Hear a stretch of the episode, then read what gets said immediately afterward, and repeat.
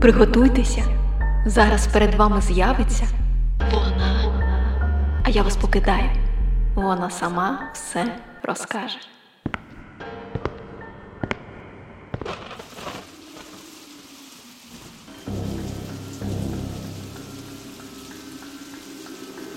Дощ почався ще з вечора, перерісши в зливу по дорозі до суду. Різкий вітер збивав з ніг, коли мене вели до зали.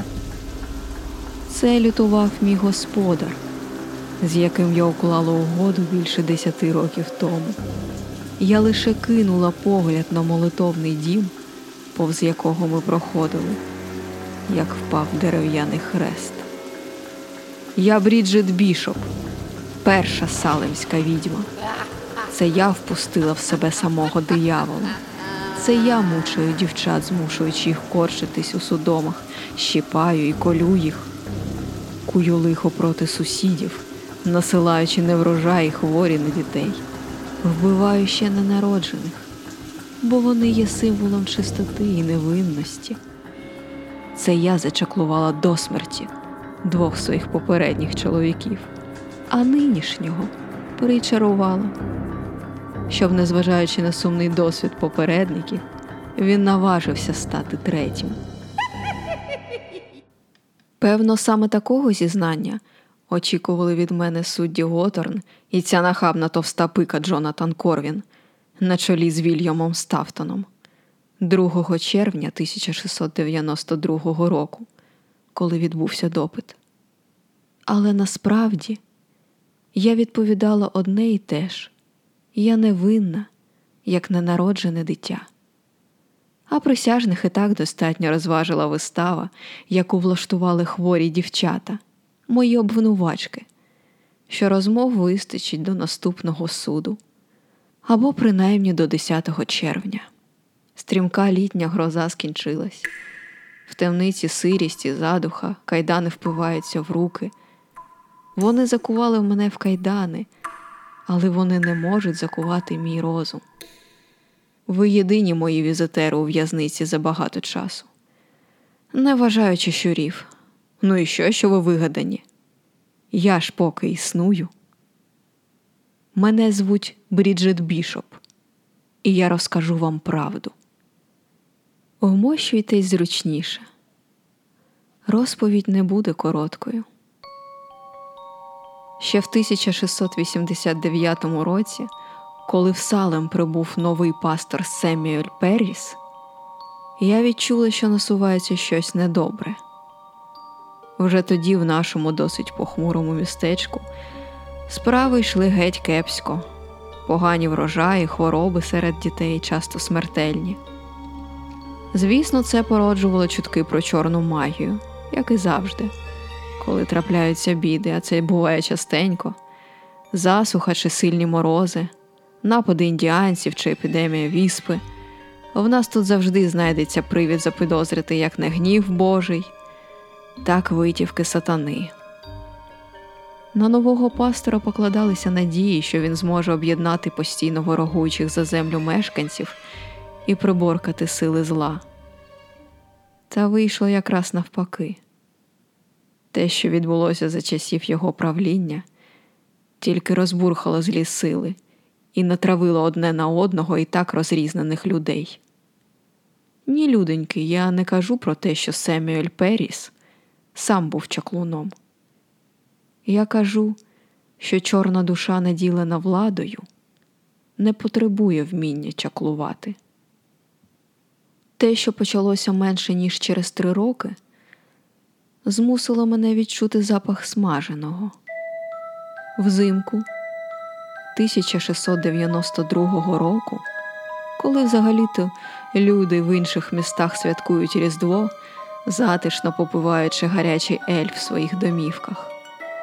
А в нашому салемі свята заборонені, як і всілякі розваги, ігри і книги, почала відбуватися якась чортівня, так би всі сказали якби не одне але. Події почали розгортатися в домі самого пастора. Так ось в один холодний січневий вечір, коли вітер дме в вікна так, що за його стогоном не чути власного голосу, промовляючого вечірню молитву, а дерева шкребуться в двері голими гілками, наче кігтями сам Люцифер, а погляд його жовтого ока місяцем впивається в вікна. Дев'ятирічній дочці Перісів Елізабет стало зле. Вона почала корчитись, то вигинатись, то ховатись під столом або в кутках, дивлячись в стіну, не кліпаючи. Її то трясло, то завмираючи, вона лежала годину без руху. Батько Семюель Періс став читати молитву, але вона закривала вуха руками. Вона кричала, що до неї приходить якась стара, і колить, і щіпли її. В таких стражданнях дитина провела тиждень. Молитви не допомагали. Місцеві лікарі налякано розводили руками.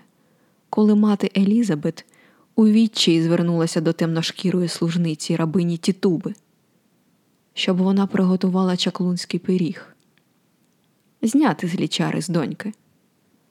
Аж як дивну хворобу підхопила і племінниця пастора, одинадцятирічна Ебігейл Вільямс, і подруга Ен Патнем, а потім і сусідка Мері Уоррен. І всі вони казали, що бачать стару, яка катуванням змушує підписати їх книгу диявола. З міста викликали лікаря Вільяма Грікса, який, оглянувши хворих, зробив висновок, що так, звісно, вони зачаровані, і страждання на них насилає відьма та стара, що являється дівчатам, що буцімто приходить і щіпле їх. Прокляті, шепотом розносилося по окрузі, і чим далі, тим голосніше. Щоб таке творилося в пасторському домі, хай Бог милує, я ні на що не натякаю. Так я й сказала сусідці, Гуді Шатак, коли після зібрання в церкві ми зупинилися біля моєї таверни, тихенько обговорити останні новини. В своїй проповіді Періс заявив Диявол піднявся серед нас і гнів його жахливий. Одному Богу відомо, коли нам вдасться змусити його замовчати. І тільки Бог знає, скільки тут серед нас демонів. Ох, сусідонько, насувається біда. І боюся я не заразної хвороби тих нещасних. Думаю, добрий копняк, може, і не вилікував їх, але допоміг би точно. А того, що преподобний розпочинає пошук демонів. Гуді Шатак же відповіла та давно зрозуміла, що тітуба відьма. Запудрила мозок дітям, розповідала про свої краї, магію і вуду. Ось і отримує тепер. Вже давно пліткували, що діти грають в шаваш після її потякання. Ці темношкірі невідомо на що здатні. Бач, всі ми тут в салемі невідомо на що здатні. На тітубі вони не зупиняться. Згадаєш ще моє слово. Тоді я ще не знала, що через декілька місяців Гуді Шаттак з її чоловіком, в якого я часто купувала мережева, будуть свідчити в суді проти мене.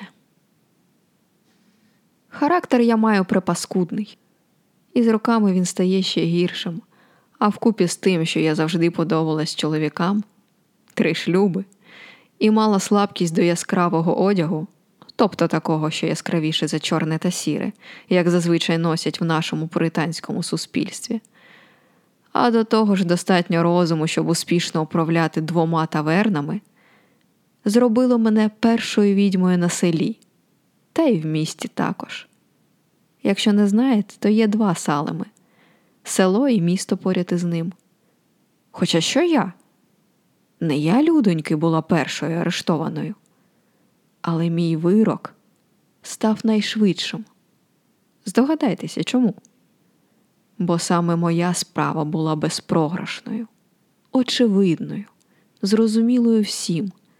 З такою репутацією я не мала шансу. Згодом хворі дівчата стали називати тих, хто їх мучає, вказуючи на те, що відьми поряд. Хто завгодно може бути відьмою, просто так і не відрізнити їх від звичайної людини. Зате горі дівчатка відразу дізнаються, хто чаклунка, а хто ні. Хоча дайно їм придивитися пильніше. Передбачувано першою вони вказали на тітубу, рабиню в будинку пастора з Барбадосу. Казали, що в неї є фамільяр, відьомський помічник, і це змій жовтого кольору, а на тілі в неї є відьомська мітка, але її не видно на чорній шкірі. Другою назвали сусідку Сару Озборн. Жінка самотня, сварлива і хвора, тому давно вже не ходила до церкви. Вона молодша за мене, а виглядає як розвалена. Невже відьми не можуть начаклувати собі приємнішу зовнішність? Шкода її, але що ж тут поробиш? А от коли назвали і третю відьму, жебрачку Сару Гуд, я мимохідь здригнулася. Знаю я Сару. Бувало, потайки курили з нею цигарки за таверною, ховаючись від жартівників. Я поясню. Жартівниками називають Салемський патруль. Це два обраних місцевих чоловіка, що слідкують за порядком. Хто ходить до церкви, а хто замість цього працює в полі, хто уважно слухає проповіді, а хто відволікається. Звісно, Сара давно в їх списку, бо тиняється по підтиню і не ходить до церкви. Чоловік її Уільям, паскутник, майже викинув її з дому вже з пузом, і разом із чотирирічною донькою Дороті. Всіх їх відправили у бостонську в'язницю. Зараз в Салемі діє презумпція винуватості, як ви знаєте. Тобто всі звинувачувані у відьомстві жінки винні, поки не зможуть довести зворотне. А як правило, вони чомусь не можуть. От і чотирирічна Дороті наївно погодилася з тим, що вона теж відьма, і опинилась в тюрмі поряд із матір'ю. Успадкувала, бач. Але я пам'ятаю часи, коли ще можна було вийти з зали суду без відчуття мотузки на шиї, або скоріш відчуттям, що вона трохи ослабла, поки що. Бо раніше я вже зустрічалася із звинувачуваннями у відьомстві. Але раз ми вже зайшли так далеко в моїх спогадах, то давайте заглянемо туди, де моє прізвище ще Плейфер. Я народилася в 1637-му у Норвічі. Мати часто повторювала, що назвала мене Бріджит, бо це означає сильна. А я в житті часто доводила, що з вибором імені вона не помилилася. Там же, в Норвічі, я зустріла свого першого чоловіка Семюеля. І вже в 1660 році стала Бріджит Васельбі. Так, в 23 я стала дружиною, а в 29 вдовою. Мій чоловік помер під час епідемії чуми. Тоді я перебралась до Салема. І в тому ж році стала дружиною вдруге. Мій другий чоловік Томас Олівер також був родом з Норвічу і також був вдівцем. Але цим, гадаю, наші спільні риси і обмежувались. Синці на моєму обличчі викликали в сусідів мовчазне жалісливе розуміння, але подряпини під очима Тома засудження. Мало того, що дружина накликала на себе гнів чоловіка, а ще й посміла дати відсіч, замість того, щоб вималювати прощення в Бога. Наші сварки з часом стали привертати увагу. В такому замкнутому, релігійному суспільстві єдиними розвагами стають чутки, а наші бійки породжували їх багато, розносячи славу і в селі, і в місті Салем. А в 1670-му я влаштувала таку розвагу для місцевих, що чуток вистачило ще більше, ніж на 20 років вперед, як бачите. Нас із Томасом осудили за гучну сварку в суботу, приділивши особливу увагу тому, що, за свідченнями сусідів, в такий день я назвала його старим дияволом. А що, в суботу не можна казати правду? В суді для нас придумали покарання стояти на центральній площі з кляпами в роті, з табличкою з описом нашого злочину. Але в назначений день Мері, дочка Томаса, від попереднього шлюбу, внесла штраф за свого батька, а за мачуху куди там. І мені довелося розважати публіку на площі одній цілий день. старий негідник сконав в 1679-му, залишивши після смерті мені самі борги. Сподіваюся, він провалився в тартарари, але й звідти передав мені привіт.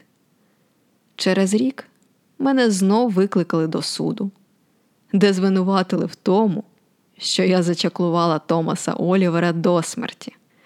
О, ні, вмер він сам. Але якщо б я вбила його, не думаю, що почувалася б винною. Тоді мене виправдали, допоміг преподобний Джон Хейл.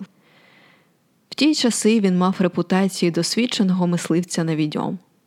Досить розумний чоловік, щоб не бачити демонів там, де їх нема. Але не настільки, щоб взагалі не займатися такою дурницею, як їх пошук.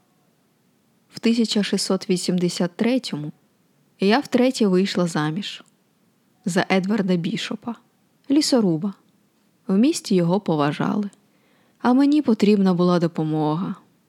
Потихеньку я стала розвивати справу, невеличку таверну в Салем Віледжі, а потім відкрила і другу в Салем Тауні. Тут відвідувачі в будь-який час могли знайти собі маленькі радості. Уж повірте, не святу воду я їм наливала, не питаючи про вік. Хоча свята вода в нас не визнається. А добрий сидр то є добрий сидр. Іноді тихенько можна й дозволити собі. Після смерті другого чоловіка я відчула якусь свободу. Набридлі сірість, чопорність. Я стала одягатися так, що декому хотілося перехреститися. Ну, люблю я капелюхи, що вдієш? Чепсі наводять на мене нудьгу. Люблю кольорові мережеві і корсажі з червоною шнурівкою спереду і візерунками на спині. І я не хотіла перейматись через те, що за цією спиною говорять. З усіма гостями моєї таверни я могла знайти спільну мову. Ігри в шафлборд завжди в нас були гучними і веселими. Чоловіки вечорами любили покидати монетки на дошці, азартні люди. Якщо ти ладиш з чоловіками, це не означає, що одного дня тебе не звинуватять у відьомстві. Але якщо ти з ними не ладиш, це також не є доказом того, що ти так само не ладиш із дияволом. Вони вважають, якщо ти жінка, то це вже ознака твоєї прихильності до нього. Навіть якщо ти проводиш в молитвах всі дні, жінки гріховні за своєю суттю. А ці жалюгідні переконання за своєю суттю нісенітниця свиняча, ось що я вам скажу. Бо я, Бріджит Бішоп, знаю достатньо гріховних за своєю суттю чоловіків. Вони проводять ці суди, називаючи себе глибоко віруючими людьми. Але ж наскільки глибоко треба вірити, щоб творити таке? Може, так, що сягнули самого пекла в своїй сліпій, безжалісній вірі, і затягнули туди весь салем. А мені дійсно цікаво, чи існують відьми насправді? От якби я була відьмою, то дозволяла б собі набагато більше. Я дозволила б собі не тільки червоний корсет, а й навіть жовтий, хоч він і вважається кольором диявола. Якого б фамільяра я б собі обрала? Жабу ні, вони мерзенні. Змій банально, чорний ворон нудно. Нехай буде папуга. Я ж люблю яскраві кольори. Ходила би із ним на плечі, а він би горланив дурні пісні. 19 квітня мені пред'явили звинувачення в чаклунстві і арештували. Ще до того в березні тітуба зізналася у відьомстві. Крім відьомської мітки, певно, на чорній шкірі також не видно і слідів побоїв. Сара Осборн померла у в'язниці, а Сара Гуд ось ось має народити в темниці. А люди, змучені постійними негараздами, жадали кари хоч для когось, кого можна назвати винуватим.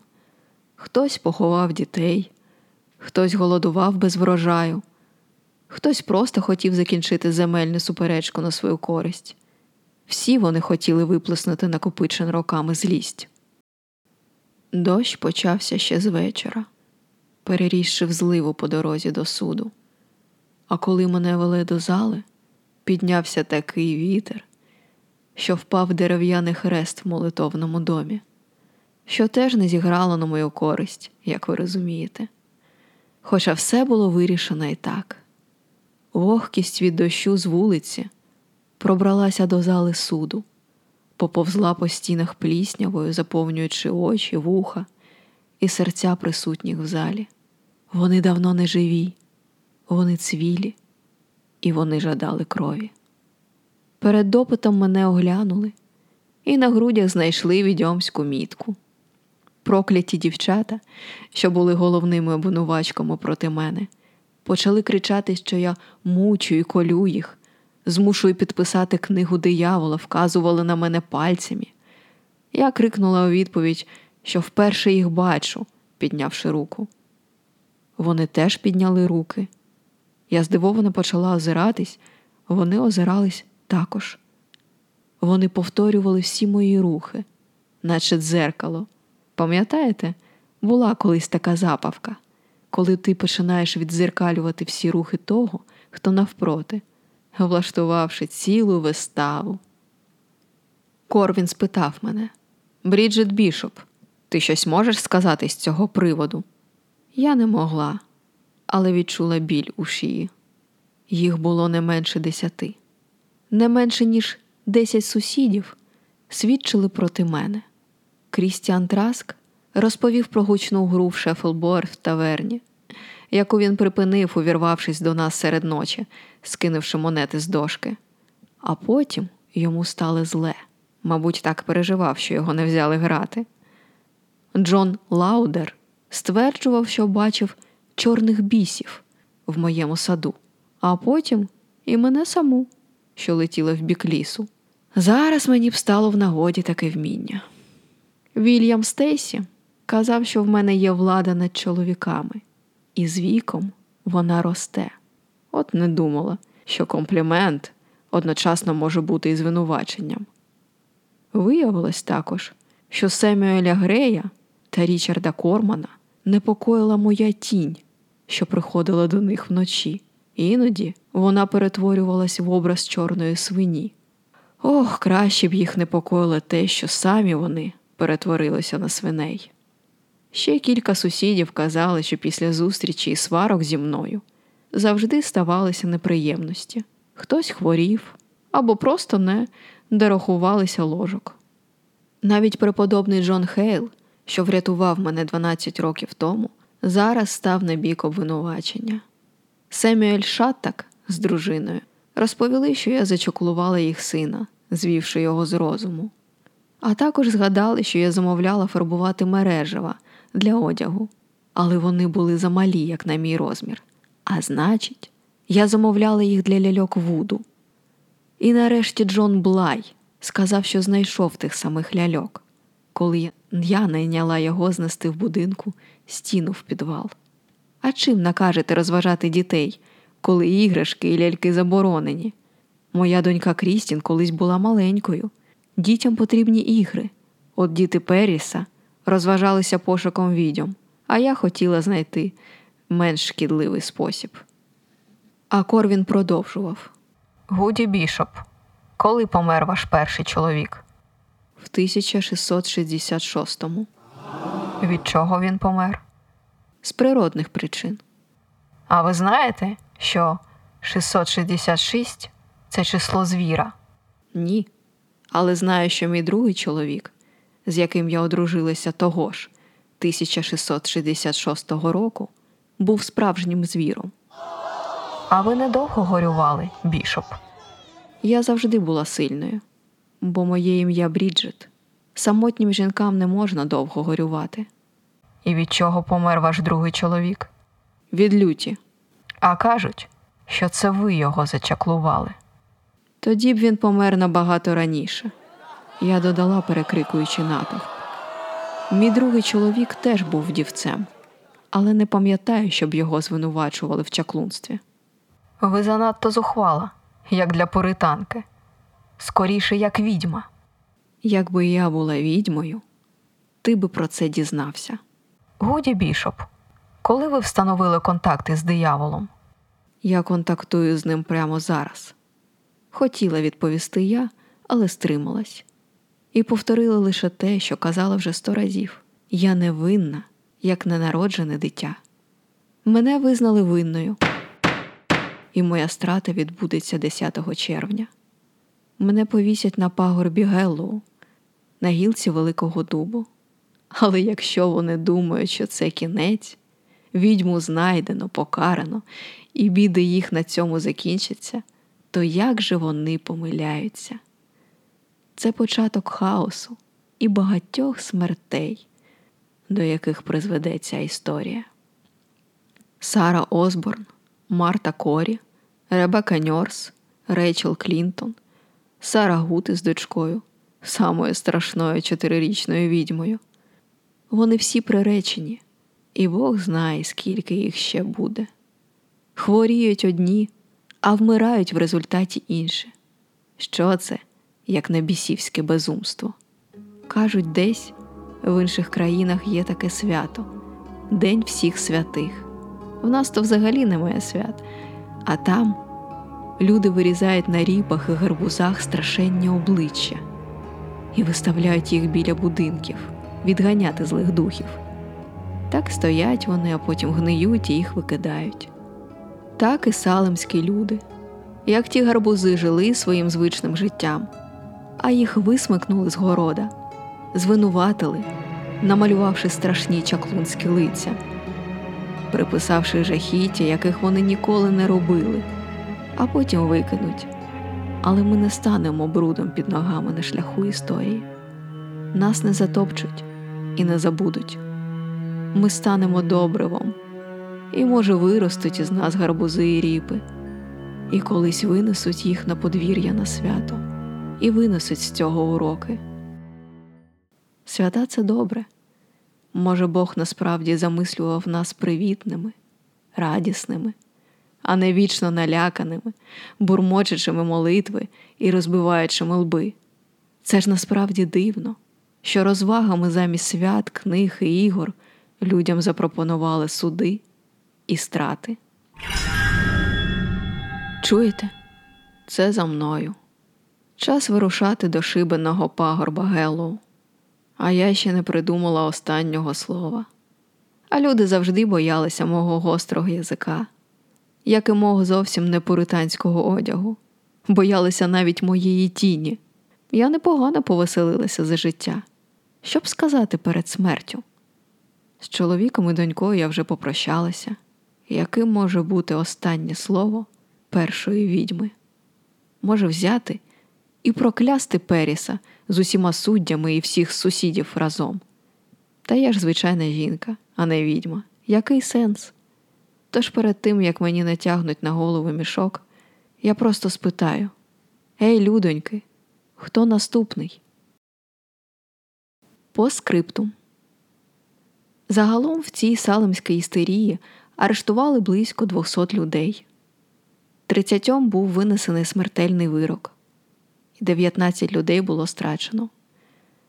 В травні 1693 року процес офіційно завершився.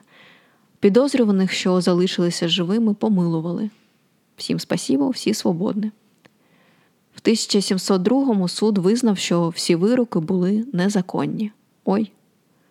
Судді визнали свою помилку, як невдобно получилося.